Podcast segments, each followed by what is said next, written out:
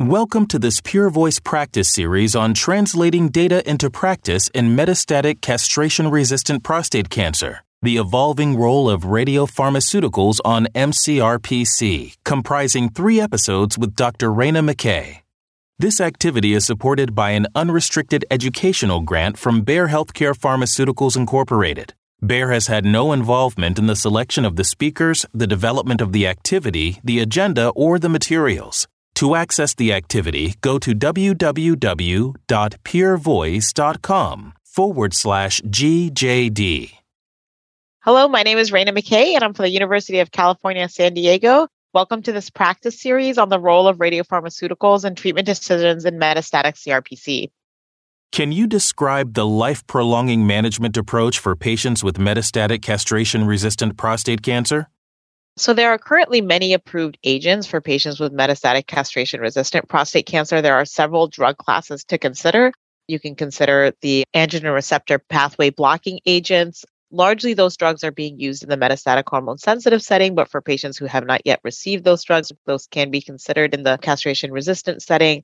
There's also immunotherapy. Sipuleucel T is another agent that can be utilized. And pembrolizumab does have an indication for patients with advanced disease who harbor mismatch repair tumors. And then there's also targeted therapies, including drugs like olaparib and rucaparib that are approved for patients that have DNA repair alterations. And lastly, there's also chemotherapy. Both docetaxel and cabazitaxel have demonstrated improvements in overall survival for patients with metastatic disease. There's also radiopharmaceuticals, and now we actually have two radiopharmaceuticals, including radium 223, which is a life prolonging therapy, and also now lutetium PSMA, which is another radioligand therapy that has demonstrated improvements in overall survival.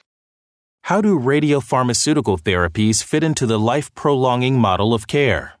Radiopharmaceuticals can be utilized for patients with advanced metastatic castration resistant prostate cancer. And I think are a unique class of drugs. I think they're not what patients may classically think of as agents to treat the disease. It's not a pill that you take, it's not a chemotherapy that you infuse. A lot of times when I explain it to patients, it's kind of like liquid radiation. It's always sometimes hard to wrap your mind around that. But I think with good education and explaining the mechanism of action and how the drug works and how it's administered and what are the safeties and toxicities with any given therapy, I think that patients are engaged radium 223 is specifically approved for patients who have bony metastases and it's not mandated that somebody have received a novel hormonal agent prior docetaxel before they receive radium 223 with regards to lutetium PSMA, that indication is specifically for patients that have received prior chemotherapy, have received a prior novel hormonal agent, and also have PSMA positive disease on PSMA PET imaging it is associated with objective responses on imaging and also PSA responses, which is certainly nice to see in the context of a radiopharmaceutical. What are some key patient specific characteristics that clinicians must consider when creating a therapy plan? There are many patient characteristics that I think need to be factored in when thinking about any given therapy.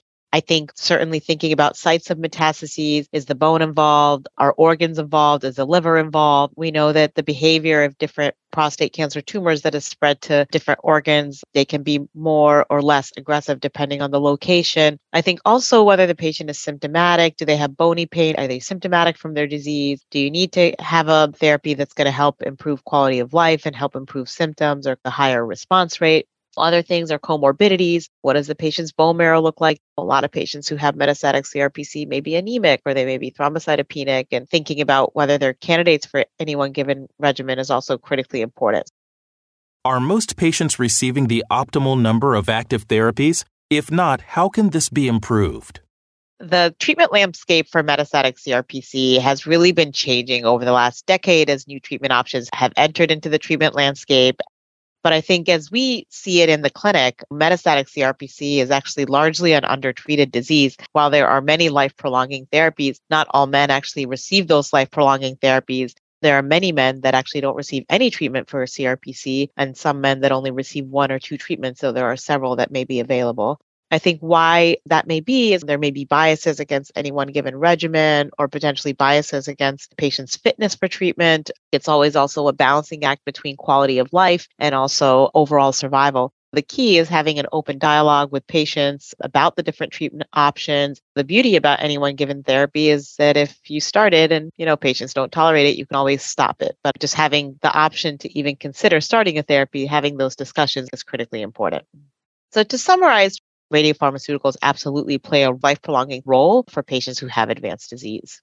So it's critically important to work to actually strategize the correct sequence and the optimal sequence to ensure that patients can maximize the benefits of the treatments that are actually available. Thank you so much for listening with us today. Keep an eye out for the second module that's going to be going through some additional treatment strategies around radiopharmaceuticals for patients with advanced metastatic CRPC. Hello and welcome to Module 2. My name is Rana McKay from the University of California in San Diego, and welcome to this practice series on the role of radiopharmaceuticals in treatment decisions in metastatic CRPC. What is the current role and timing of radiopharmaceuticals within the therapeutic landscape for metastatic castration resistant prostate cancer and the available options? The therapeutic landscape for patients with metastatic CRPC has been changing, and now we have two radiopharmaceuticals that are approved for use for patients with advanced disease. Those include radium 223, which is an alpha emitting radiopharmaceutical that targets areas of bone turnover and calcium turnover within the bone. And then we've got lutetium PSMA, which is a beta emitting radiopharmaceutical that specifically targets PSMA expressing cells. They both have a role in the context of patients who have metastatic CRPC. The timing of radium 223 is independent of a novel hormonal agent, though most patients probably have received one prior to receiving the radiopharmaceutical. And then with regards to timing with chemotherapy, data from the ALSYMPCA trial demonstrates that patients can receive radium 223 either before or after chemotherapy treatment, as not all patients on that trial had received prior chemotherapy. With regards to lutetium PSMA, that is approved for patients that have received prior chemotherapy and prior hormonal treatment. Doesn't matter in what disease state they received those agents, but they must have received both. And they also need to have PSMA expressing disease. So certainly we can utilize both radiopharmaceuticals for patients with advanced disease. I think as a field, I think we probably need more studies on what's the appropriate sequence and timing, but there's certainly an indication for both. Can you provide a brief summary of the data that support these therapies for metastatic castration resistant prostate cancer? So, fortunately, we have level one evidence from phase three randomized clinical trials that have looked at the benefit of radiopharmaceuticals for patients with metastatic CRPC. With regards to radium 223, that was tested in a large trial called the ALSYMPCA trial, where patients were randomized to receive radium 223 given IV every four weeks for up to six doses versus best supportive care. So, that trial demonstrated that the administration of radium 223 actually improved overall survival for patients with metastatic CRPC. It did not result in PSA reductions or objective response as the patients who were enrolled on the trial had predominantly bone only disease and weren't evaluable for response. Also, it demonstrated improvements in quality of life endpoints and symptomatic skeletal related events, which can certainly be problematic for patients who have advanced MCRPC with bone metastases. With regards to lutetium PSMA, this was tested in a large trial called the VISION study, which randomized patients to receive lutetium given IV every six weeks for up to six cycles, plus best supportive care versus best supportive care alone. And that best supportive care could have been use of an NHT, use of steroids, use of radiation therapy. It was largely dependent on the treating clinician the primary endpoint for the trial was a co-primary endpoint of PFS and OS. The trial was positive for improving overall survival for patients with metastatic CRPC. It also resulted in improvements of PSA and also objective responses on imaging. So it's great that we have level one evidence to support both radiopharmaceuticals and clinical practice. What are some practical considerations with regards to incorporating radiopharmaceuticals within an overall therapy plan for metastatic castration resistant prostate cancer? A lot of times radiopharmaceuticals are not actually administered in your standard infusion center or within the clinic. It requires a consultation with either nuclear medicine or radiation oncology, depending on who's administering that therapy at a specific institution. So it requires a different workflow that I think is becoming ever more pronounced, especially with PSMA based imaging and stronger collaborations between radiation oncology and radiology and nuclear medicine. The other thing to consider is the patients that are on the trials that we've talked about previously may be very different than the patients that we actually see in real world practice. Specifically with regards to performance status or their degree of cytopenias or those kinds of things. So I think there's some practical considerations for checking hemoglobin, checking platelet counts, seeing if patients need to be transfused, and kind of ensuring that a patient is set up for success when they're about to embark on any sort of radiopharmaceutical therapy that can have symptoms of myelosuppression. I think the other thing is always thinking about the comorbidities of the patient, their performance status. If somebody's got bone only disease and they may be a little more frail, you're worried about chemotherapy in that individual, they're symptomatic, that may be a great individual for radium 223 if somebody's received prior chemotherapy, they've received prior hormonal therapy, they have PSMA avid disease, that would be a great individual for lutetium PSMA. What are some practical considerations regarding treatment sequencing?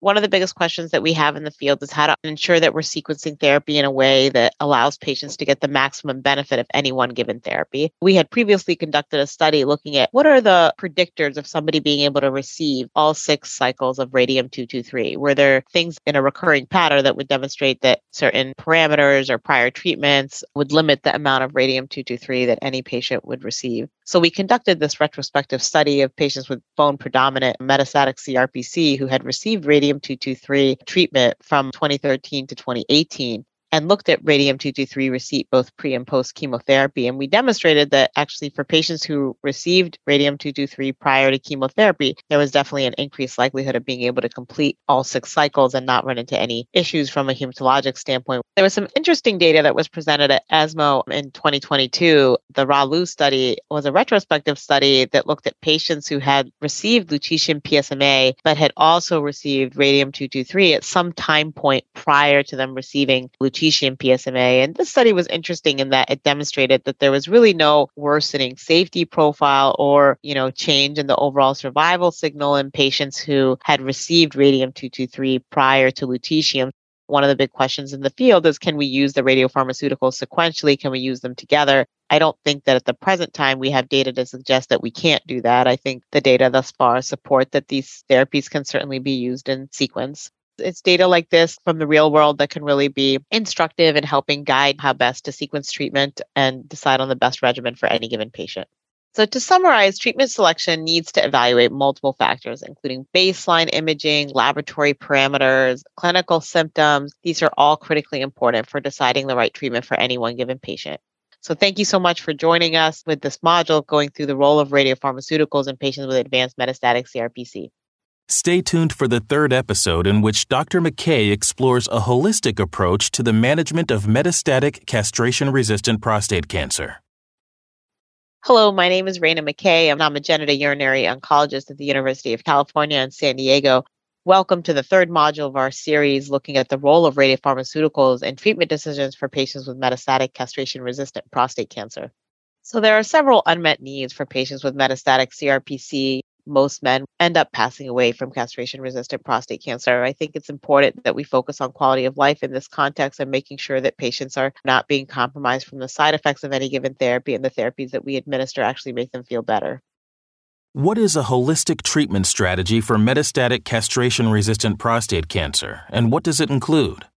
It's critically important to take a comprehensive treatment strategy for patients with metastatic CRPC, in addition to identifying the right cancer targeting therapy that is potentially the next life prolonging therapy that that patient may receive. I pay attention to the whole person, thinking about optimizing their bone health, mitigating the risk of them having a fracture, thinking about nutrition, pain management, other symptoms that may come on, and strategies to help counteract fatigue. These patients are on hormone therapy. They have side effects related to that. How can we help mitigate those? Treatment selection needs to evaluate multiple factors, including biomarkers at baseline and what's the best strategies to monitor somebody on a given therapy, whether it be PSA or imaging, as novel imaging tools enter into the treatment landscape. There's several studies that have indicated that certain parameters can be predictive of improved outcomes to radionuclide therapy and can be instructive in helping identify the right individuals for treatment. The REASSURE study, which was basically an observational study looking at safety and effectiveness of radium 223, evaluated the role of alkaline phosphatase decline and pain response on overall survival in patients with metastatic castration resistant prostate cancer. I think, as we would expect, as patients are feeling better, their pain is improving, their alkaline phosphatase is declining, that was actually predictive of improved overall survival. Very similarly, in the VISION trial, associations between PSA decline and clinical outcomes were recently reported at ESMO. This post hoc exploratory analysis demonstrated that PSA decline at 12 weeks was really strongly associated with prolonged RPFS and OS in patients that were receiving lutetium PSMA. These highlight the role of biomarkers predicting and assessing response to any one given therapy or prognosis for any one given patient. How can we optimize bone health in patients with metastatic castration resistant prostate cancer? The majority of patients who have prostate cancer have bone metastases. And for those patients who have metastatic castration resistance, the presence of bone metastases can be associated with significantly worsening skeletal related events. And that means a fracture to the bone, pain to the point that it's necessitating radiation to the bone, spinal cord compression, or even surgery to the bone. And these can be events that can really negatively impact the patient's quality of life and can be also quite morbid. And there are strategies to help mitigate skeletal related events. We classically use osteoclast targeted therapy therapies, whether that be denosumab or zoledronic acid or one of the other bisphosphonates. I think there are questions regarding the optimal timing, balancing the side effects of the osteoclast targeted therapies with regards to the hypocalcemia and electrolyte challenges, and very rarely also osteonecrosis of the jaw that can come on in patients who have been on therapy for a long, long time and may have a need for dental extraction or have other dental issues. So I think it really requires a comprehensive care team to help ensure the bone health of patients with metastatic CRPC. What are some practical tips for improving communication with patients with metastatic castration resistant prostate cancer related to treatment expectations?